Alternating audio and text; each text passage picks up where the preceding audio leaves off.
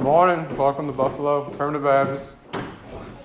Uh, well, I want to read from uh, 2 Timothy chapter 1 and verse 6 through 9. It said, Wherefore I put thee in remembrance that thou stir up the gift of God which is in thee, but by the putting on of my hands. For God hath not given us the spirit of fear, but of power, of love, and of a sound mind.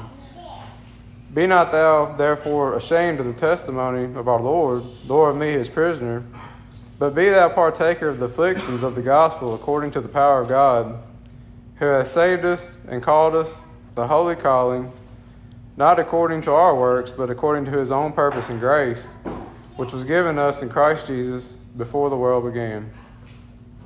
So,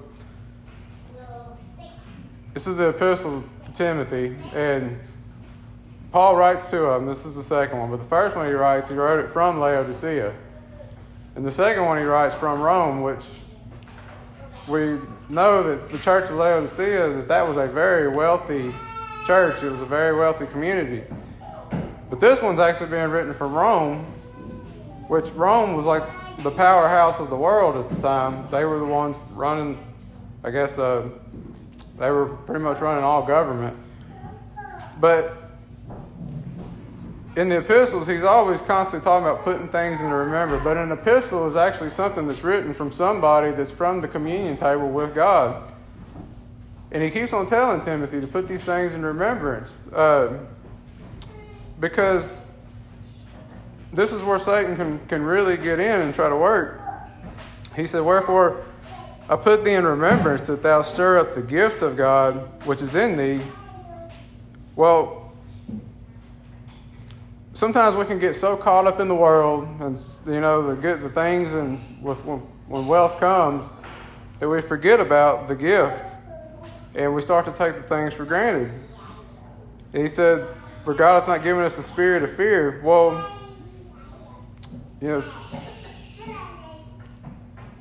Let's see here. What, the spirit of fear, especially whenever you get to looking at Laodicea and what Jesus was saying to them, you know, they, what they were counting to be godliness was not godliness at all. They thought that by great gain and great material things. But he tells us in First, in First Timothy that godliness with contentment is, that is is great gain, according to God. It's almost where Satan will almost put on a secondary thing of what we think is pleasing to God versus what really is pleasing to God. He said, But be thou therefore, be not thou therefore ashamed of the testimony of our Lord, nor of me his prisoner, but be thou partaker of the afflictions of the gospel. Well, you know, it's almost kind of like it'll try to get you to a point to where you begin this walk with the Lord and then you kind of it's almost like you had a, a bad expect another expectation of what it should be and it's not quite to what it turned out but that's the thing is we have to study to see what god's expectation is and not our own. And uh, he said who has saved us and called us with the holy calling not according to our works but according to his own purpose and grace which was given us in christ jesus before the world began. So when I kind of get to looking at this, I get to thinking about the disciples when they were walking with Jesus. Jesus said, Hey, let's get into the boat and let's go to the other side. They didn't have a clue as to where they were going, they just were going. And they get out there, and a tempestuous wind comes, and the seas get to rolling and waving. And well, next thing you know, Jesus is asleep. And they're, you know, they said, they ran to him and said, Master, Master, we perish.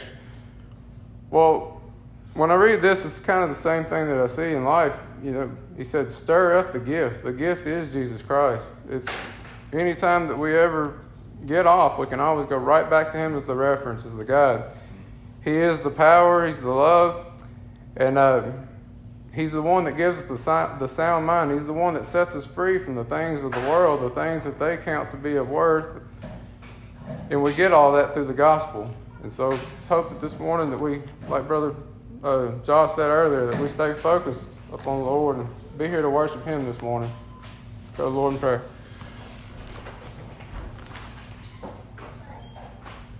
Lord, we just thank you again for another opportunity to be able to gather here in your in your house this morning, Lord. We uh, we just thank you that we're able to come and sing songs unto you, Lord. And Lord, uh, just ask that you be with us this morning, Lord. Lord, just uh, fill us with your Holy Spirit. I ask you to be with Brother Josh this morning, Lord. That you just give him liberty, Lord, and just speak through him. Lord, we ask you to be with Brother Kevin where he is this morning. I ask you bless him and uh, Lord, that uh, you bless that congregation as well. Lord, we just lift up our nation to you, Lord, that you just continue to be merciful to us and Lord, to, to have you pour out your grace upon us. And Lord, we uh,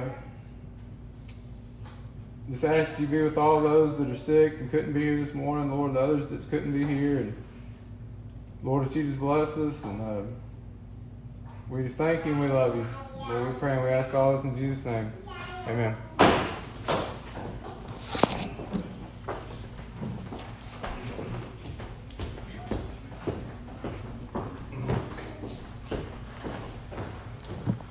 Well, good morning.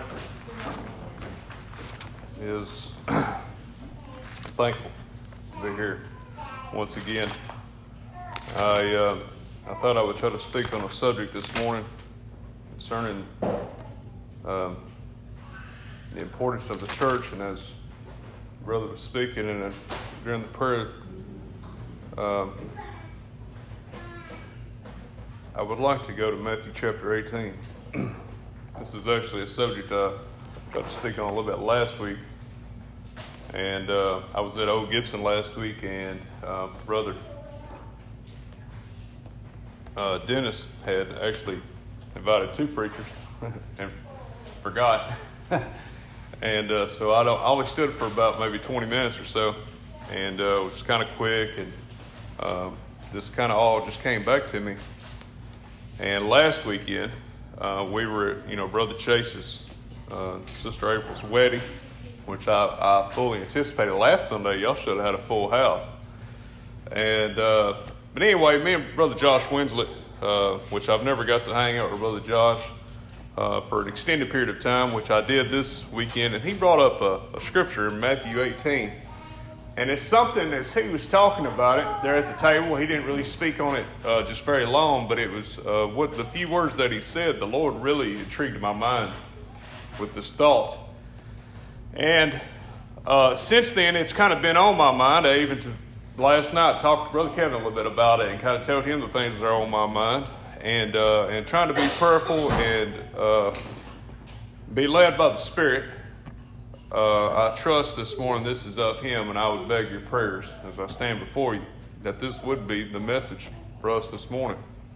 So in Matthew 18, it says in verse 1 at this at the t- same time came the disciples unto Jesus, saying, Who is the greatest in the kingdom of heaven? This is uh, this is a question that uh, is, I believe, it's mentioned all four times in the Gospels. It's a question that men have.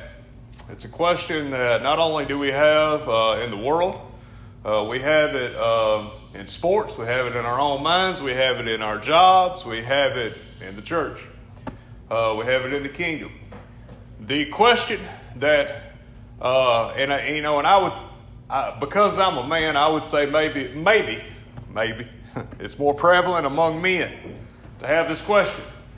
But I'm going to say it applies to you ladies too. The question is, and it's it's a it's a real question, okay? When I first read it, and I right off the cuff, I kind of think, man, these guys, this this really just shows their sinfulness. This really just shows how depraved they are and, and the depravity of man. But on the flip side, it is a real question.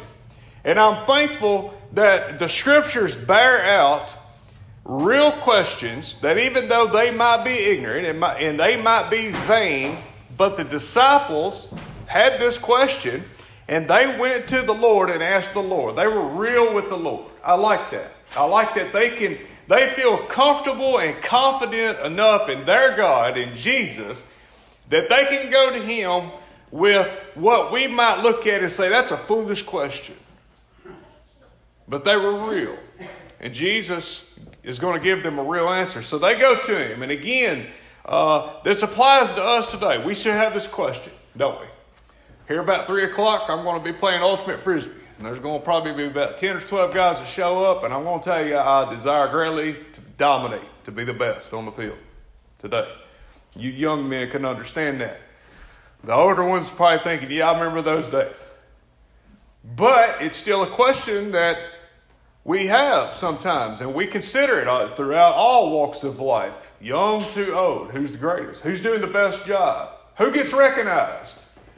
This is a question these men had concerning the kingdom. That's interesting. So they go to Jesus and they said, Who is the greatest in the kingdom of heaven? Now, you would think they would know this walking with Jesus, right? You would think they would know this answer. Who's the greatest? Jesus is the greatest. Amen. You would think they would know this answer. But they're not necessarily asking this question concerning Jesus. They're asking this question concerning everybody else but Jesus. So they, again, ask this question Who's the greatest? They want to know who's the greatest. They want to know who Jesus recognizes, okay, the most, if you will. Again, this is a real question. And it's a question we should consider, okay, because again, it does apply to us today. And look at it from this angle. And I, I, I know I've spoken this, I don't know if I've spoken on it here. But has the Lord ever been ashamed to call you his son or daughter? You know, we act in a way sometimes that's shameful, is it not? I know that I've acted in a way before that uh, I would, you know, I've done stuff in my life that I know without a shadow of doubt that if folks would have known about it, it would have disgraced my daddy's name, right? I know my children have done things in life, and uh, and I look at them and I think back and I think, man, if people knew about that, they'd probably think, man, oh, oh Josh, he don't do very good raising his children. You know, we this happens. So it's a it's a real question. So they say, who's the greatest in the kingdom? And Jesus called a little child unto him. Now this is uh, this is his own unique way that he's going to give them a perfect answer because Jesus is perfect. Amen. He spoke every word. Every word he ever spoke was perfect. Every act he ever did was perfect. It always had intent. It always had completeness. And this is what he did: is he calls a little child in the midst to sit before him. Now I find this interesting that he does this because you know the disciples were really uh, they were kind of hard on on children, weren't they? You remember when the children would come at different points in time, you remember they, they would rebuke the children. And you remember Jesus would say, No, don't rebuke those little children. And he, he said this often, multiple times to him.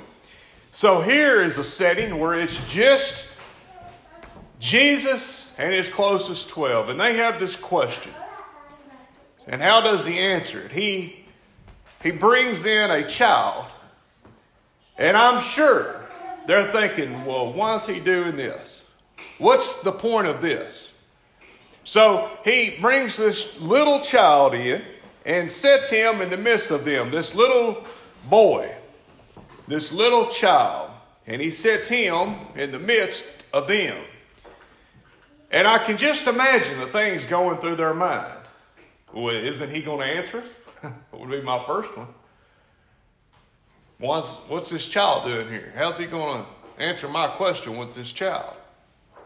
You know, men can't see around the corner. You know, we can't. We have expectations of what we think the answer uh, might kind of look like. But Jesus is outside the norm, is he not?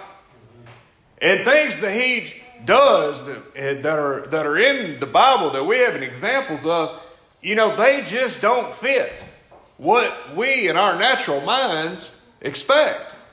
Because, see, we're natural. And He is what? He's spiritual, is He not? He is God, the Creator. And I want to come back to that. I want y'all to keep that in mind the Creator. So he brings this, this little boy, this little child, sets him in the midst, and he says, Verily or truly, I say unto you. All right? Now he's speaking to his disciples here, but the words that he's speaking are for us today. I want y'all to remember that. And, and they don't apply to age groups. The words that he's going to speak, they apply to the smallest ones in here to the oldest ones in here. They apply to every one of us. He says, Truly I say to you, except ye be converted. Converted. What is converted? What is converted? What's, what's that word mean? Now, I could look up and give you a Webster's dictionary, but think about being converted. What's that actually mean? See, you might be on a, a, specific path, or you might be on a specific mindset on what you think or what you uh, have learned by other folks or what you maybe even believe. Okay? But conversion comes when you either experience something that changes your perspective, okay? That would be a conversion, okay? Give you a real simple one. When I was little, and I'm just kind of making this up as a hypothetical here, but let's say when I was little, I believed that I could drive on any side of the road. I could drive on the right hand or the left hand. It doesn't matter. That's kind of ignorant, isn't it? But see, when you're young or when you haven't had the experience to teach you something, that's what ignorance is. It's just really not knowing. But you have this thought, maybe. Maybe you've seen it. Or maybe, you know, you saw it on TV or something. So, you know, I, I get my, my, my truck one day, or actually when I'm a kid, I get on my four-wheeler one day. And I'm going to go ride down the road, and I don't care about left side or right side. And that actually sounds like me when I was a kid. And when I'm going around a corner, turning left, I'm on the left hand side. And when I'm going around a corner on the right, I'm on the right hand side. But one day, when I'm going around a left hand corner, guess what? Somebody's coming in their lane, and I'm on the wrong side. And I have to dart off in a ditch or dart back to the right side. What has happened is my mind has been converted to the truth. What's the truth? That there is a left hand and there is a right hand. There is a correct way to drive up and down the roadways, right? That's being converted. That's a conversion.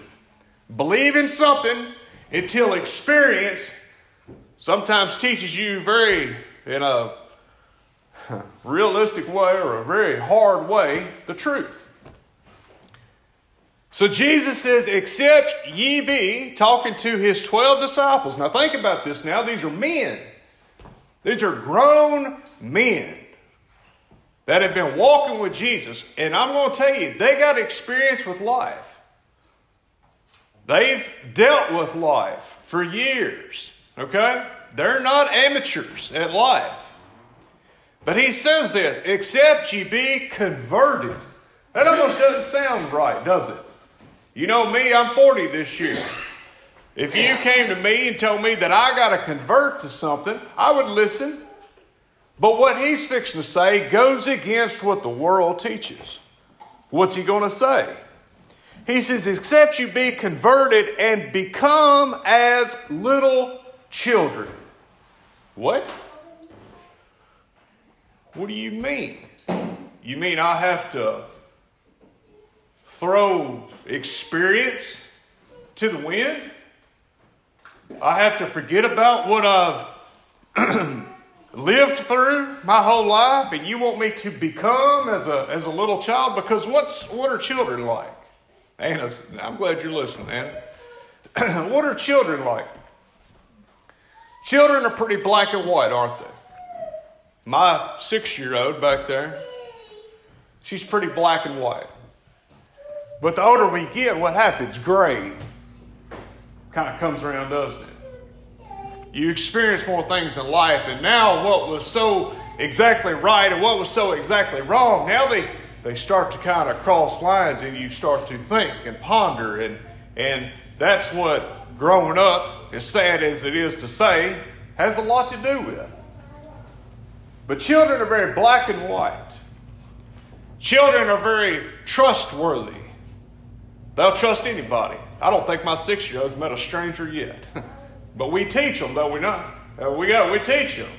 Beware of strangers. Don't just trust anybody. But see, to a six year old, that doesn't mean much. It really doesn't.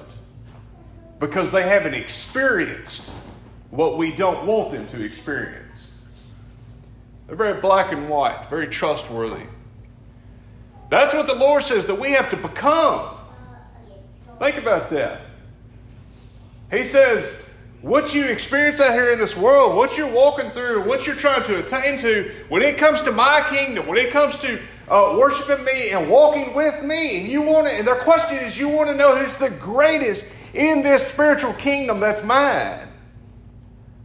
You got to forget all that, all this world out here, and you got to become black and white, very trustworthy you got to go back to being, being as or becoming as a little child. He says, except you be converted. It's almost a reverse conversion, isn't it? But see, it's really not. It's really not. It is a forward conversion. It's a, it's a forward conversion. It only applies to the spiritual kingdom. It doesn't apply to the world. We have to remember that. If you try to take this knowledge and you try to apply it to worldly things, it's not going to work, is it? It's not going to take, uh, you know, 20, 30, 40, you know, one year of experience doing something to throw that experience to the wind and to become as a little child where you really just don't know a whole lot of nothing. That's not going to work in the world, is it? But that's how it works in the kingdom of God. That's so interesting, isn't it? That's how it works in the kingdom of God.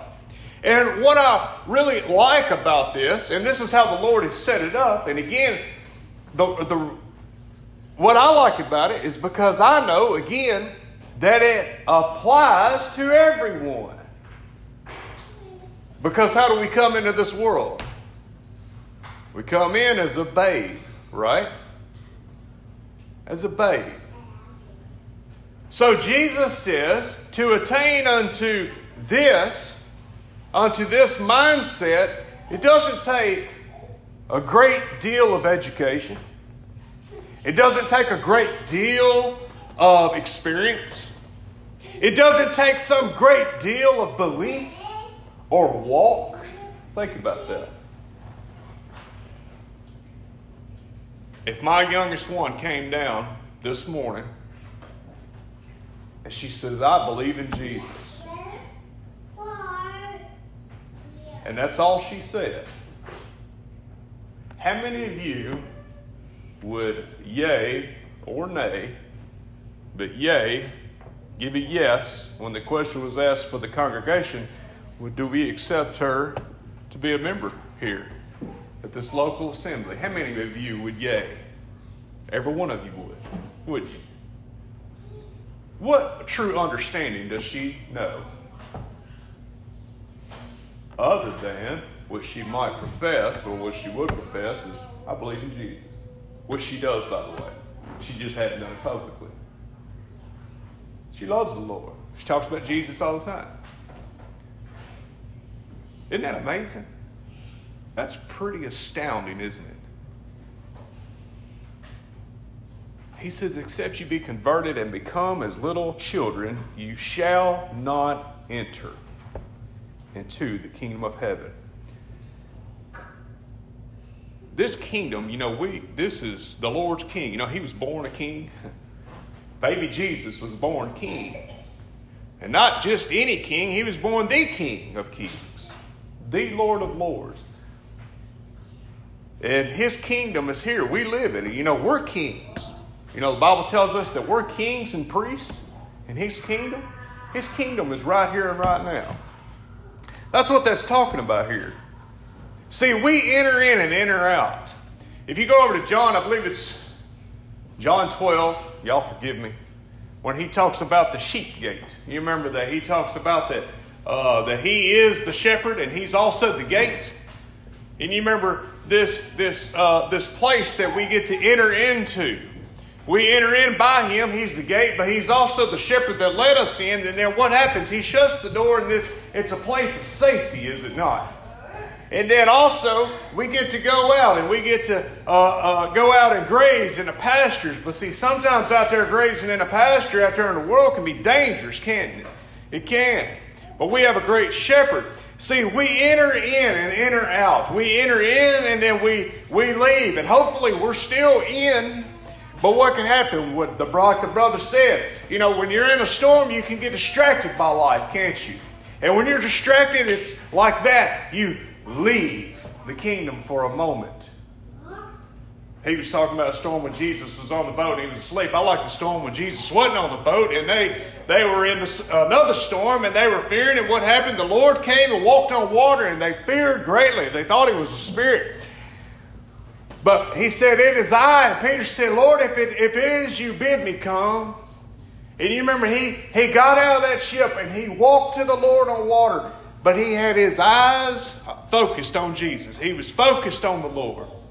And that's uh, the only way that we can walk through storms. That's the only way that we can walk on water spiritually is by looking, keeping our eyes on the Lord. Because what happened to Peter? He took his eyes off the Lord for just a moment. It was just a moment in time, just a brief half second. he saw the, the, the, the storm. That's what he saw. And he took his eyes off Jesus, so what happened? He sank. He began to sink. That's how quick it is.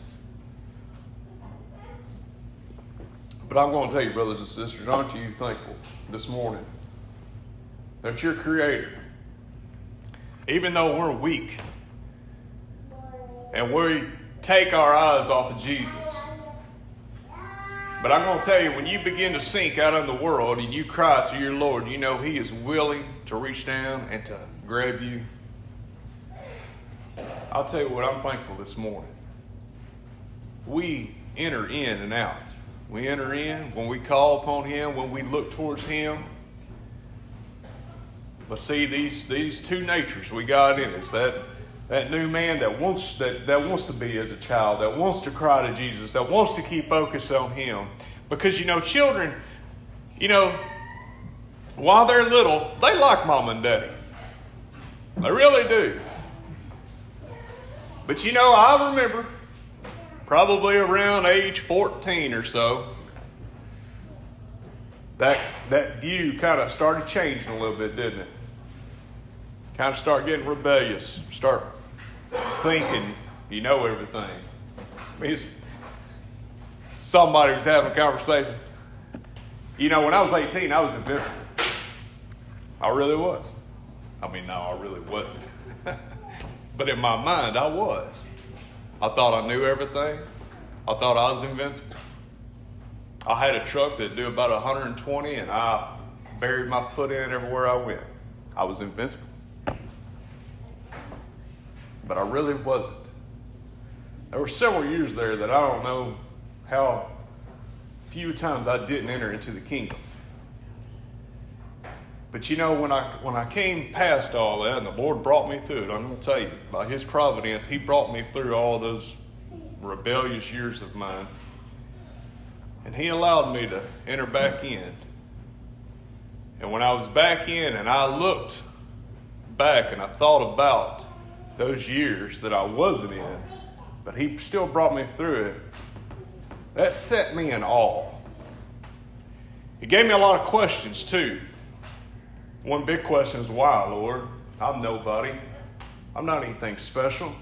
I was so ignorant and rebellious. I can't believe you just didn't just let me go on off into wherever I thought I was heading.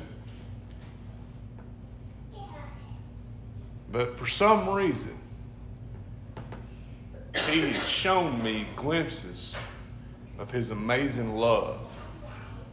And that's all that I can figure, uh, you know, just very, in my, my, my minute head can grasp is that's, it's because He loved me. And, I, and again, now that I have children, they're growing up. And I think about, you know, if they get to a point in life where they start to rebel against my teachings and the way I want them to live, you know, would I get to a point where I would just cast them away and just let them go? The Lord didn't to me. He always loved me. Just like I'll always love them. Just like your parents will always love you. Just like if you got kids, you always love your kids. When he's talking about here to be converted, it's to dwell, it's to, when we enter into, to think on God and why he has allowed us to just know some very small things that we know about him.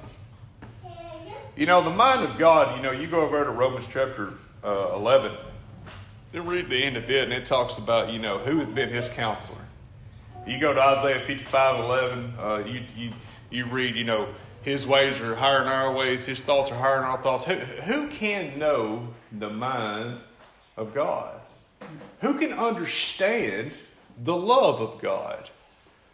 Who can grasp the purpose of God? I mean, these things are just so much higher and far above us, but yet He gives us glimpses of His grace, doesn't He? He gives us moments of His love. He gives us sometimes extended periods of His peace. Why? He's not obligated to. It's because He loves us. It's because He loves us. And if there's nothing else my girls know about me, I want them to know that I love them. He says, except you be converted and become as little children. There's another aspect to this. To become as a little child is to, again, kind of have the mind of a child. When I do things around the house or whatnot, Allie, my youngest, will watch me and she'll just say, Wow, Daddy, you're strong. Which, you know, I'm really not compared to, you know, you know, I got a tractor. You know, you, you get tractor doing things, tractor can be real strong. you know? So I'm really not. But see, she's again, she's just so black and white that when she sees things, she just kind of will be in awe, if you will. The word awesome is a common word in 2021, isn't it? It's a word that's not used right here, but it's kind of of the same thought of what the disciples had. They want to know who's the most awesome in the kingdom, who's the greatest. And again, awesome, you can't find the word awesome in the Bible, but the word all, A W E, is found three times in the Bible, and, the, and the, the three times it's found is only in the Psalms. Think about that. The word all. If you will, I'm going to catch one of these, and it's Psalm 33. In Psalm 33,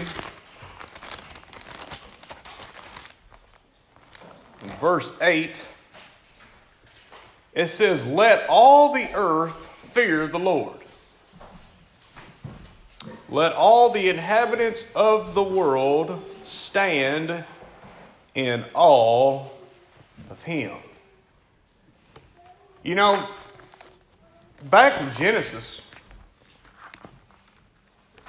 it tells us in the first chapter 2 there that God created, it says in verse 1 In the beginning, God created the heaven and the earth. Think about that.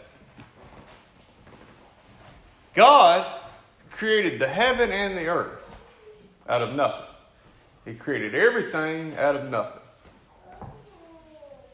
That's about the most amazing thought concerning creation that I can come up with. I'm glad the Bible gave it to me.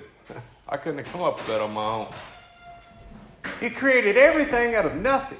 He spoke and it stood fast. I want y'all to think about that. He spoke one time and it stood fast until he's going to wrap it all up. That means the sun that he created, that we enjoy each and every day of our lives, brings forth herbs and plants. Uh, you know, everything he spoke. And it stood fast. Genesis chapter 8 tells us that there will always be a seed time, there will always be a harvest, there will always be a fall, there will always be a winter. You don't have to go off and start studying evolution or global, global warming because I'm going to tell you the Lord has declared at the very beginning that these things will stand fast. This is, uh, I believe in Colossians, by His, the power of His word, these things consist. It means they won't fail. They won't. Does that make you stand in awe of God? It does me. You know, we don't have to go into a great, uh, we don't have to have some kind of a great education to just know those few simple truths, do we? What happens when we do go get an education? What happens? we get confused, don't we? And we start looking and trusting others. But see, the Lord says we got to be converted. We got to go back to a simple mindset, to knowing just simple truths. That's pretty simple, isn't it? Do you know that's a that's something that I can tell my six year old back there? And she'll just believe it. Isn't that amazing? She'll just believe it. I don't have to try to prove it to her. You know why? Because see, faith is already written in your heart. That's how you believe it. If you don't have faith now, you ain't gonna believe it. You gotta have faith to believe it. But that's just a simple truth. And that's what God desires from us each and every day of our lives. He desires for us to wake up in the morning and to be in awe of Him. He's the one that gave you the breath to wake up. He's the one that gave you the strength to get out of bed. He's the one that gave you a mind to praise Him. He not only that, He's the one that gave us this this time, this earth. He's the one that gave us our loved ones, our children, our family, our friends, our, our moms, our dads. He, he's the one that gave it all to us. And all that He wants in return is for us and our minds to dwell on Him in awe and to praise Him. Do you know when you dwell on someone, like my little girl, but when I dwell on God in awe, I'm giving Him praise. I am magnifying His glory in my mind. That's what He wants. That's pretty simple, isn't it? That's not anything very difficult. You know, if I was to stand up here and tell you, well, you know what, you can be a, a member of the church here, but you know, we gotta, we gotta, you're going to have to read your Bible, and then you're going to have to write me a dissertation of every book in the Bible, all 66 books. And then when we get to the New Testament, I'm going to need a little bit more. You know what's funny about that is the church will probably be fuller. Isn't that sad? You remember Naaman? You remember Naaman was a, a general of the Syrian army and he had leprosy. And you remember he went to uh, the prophet. Was it Elijah or Elisha? Y'all forgive me one or the other. And the prophet said, just, just go down to Jordan and wash seven times. Naaman didn't like that answer. Jordan was a muddy river. And he wasn't from that area. And he basically got mad. He said, Why can't I go back and, uh, you know, why can't I slay, you know, this and what he wanted to accomplish something great to receive this great blessing of not of not having leprosy anymore. But that's not what it was about. It wasn't about what man could do to, to gain a blessing. It was about the Lord can give you a blessing for really nothing. because that's what grace is it's unmerited favor. And that's what I think the prophet, y'all forgive me, I'll have to go back and read that. It's in Kings. He said, well, what, what if I had told you to do that? What if I had told you to go and slay, slay this army? And what if I'd have told you to go and to, and to wash uh, over here in this, this uh, crystal clear river? You know, what if I'd have told you, you would have done it? But all I said was go down and wash seven times in the old dirty River Jordan. You didn't like that answer. That's not about what we can do towards God, it's about His grace He has towards us. But Naaman listened. You know, that's, that's what I find so amazing about us. Sometimes we get in our mind, we're, we're so willing. We think we're so willing. that we'll do anything for you, Lord. You know, Peter was like that. But you know, when Peter said, Lord, I'll die for you, he said, No, Peter, you not. You're going to deny me. Not die for me, you're going to deny me. But then he also told him later, he said, But when thou art converted, Peter had walked with the Lord for years, and Peter was going to deny the Lord three times that night. But he says, But when thou art converted, he was going to experience something he had never experienced, and it was going to teach him something that he had never learned, but he had to learn it that way. He had to learn it by experience to be truly converted. He says, And when thou art converted, strengthen thy brethren. He says, when you experience this and it burns this into your mind, you're gonna you can't forget it now. It's gonna convert you. He says, strengthen your brother. How do we strengthen others? We talk to them, don't we? How do we strengthen others? We tell them about our experiences. How do I strengthen my children? You know, I, am not really a fan of going back to the past because I know how bad I was. But you know, sometimes I tell my children about how bad I was because I don't want them to walk the same path I did. I know the Lord wasn't obligated to have mercy on me. But yet He did. And I want to talk about that mercy. I want to talk about that grace. I want to build my God up in her mind, knowing that He was gracious to her day. And I didn't deserve it. Except you be- become as little children. This is something that we have to do. It's not something the Lord's going to do for you. He can. He can cause things in your life to happen where you do become as a little child. But generally speaking, this is something that you have to do for yourself. My question is this morning are we willing? Are you willing? Am I willing? Am I willing to become as a little child? Or am I stubborn and I'm just going to keep telling myself, I got it. I got it handled. That's the struggle. That's what we struggle with each and every day. Ourselves. Do you have it?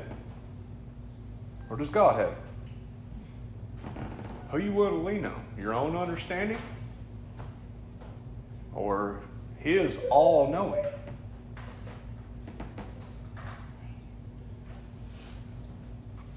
I have witnessed many, and I forgot what they call it. I have witnessed many uh, uh, uh, rededications. You ever witnessed a rededication? I have. I've witnessed some, and some I haven't witnessed lately. And I think about this. I really do. Now, I've heard of a couple here lately with great repentance. Lord really working on a heart. And they came and wanted to rededicate and repent. I want to tell you, folks, there's something that's very special about a public profession. There's something very special about public confession. Because, see, not only does it, uh, to our own minds, it, what it does is it, it makes us accountable not only to us, not only to God, but for our loved ones around us. It makes us accountable. And I'm going to tell you, that's why there are so many atheists out there because they don't want any accountability to God. But we are accountable to God. Just like my children are accountable to me and I'm accountable to my dad. We're accountable to each other. We're accountable to God. That's a great responsibility, isn't it? And I'm going to tell you, if you stay focused on that too long, it'll run you away. But see, the Lord gives us strength, does He not? You can't do these things without the help of God. You can't. You can't accomplish them on your own. You don't have the strength, but the Lord does. Philippians 4.13 tells us what? It says we can do all things, all spiritual things, all these things we've talked about this morning, through Him that strengtheneth us. If you have a mind to do something, I encourage you to do it. I really do. I encourage you to come. I encourage you to, whatever's on your mind, I'm going to tell you. Aren't you glad today we're amongst people that love each other? And I'm going to tell you, the Lord, His love, we can't even, we can't really grasp. And His strength, we really can't grasp. But the Creator God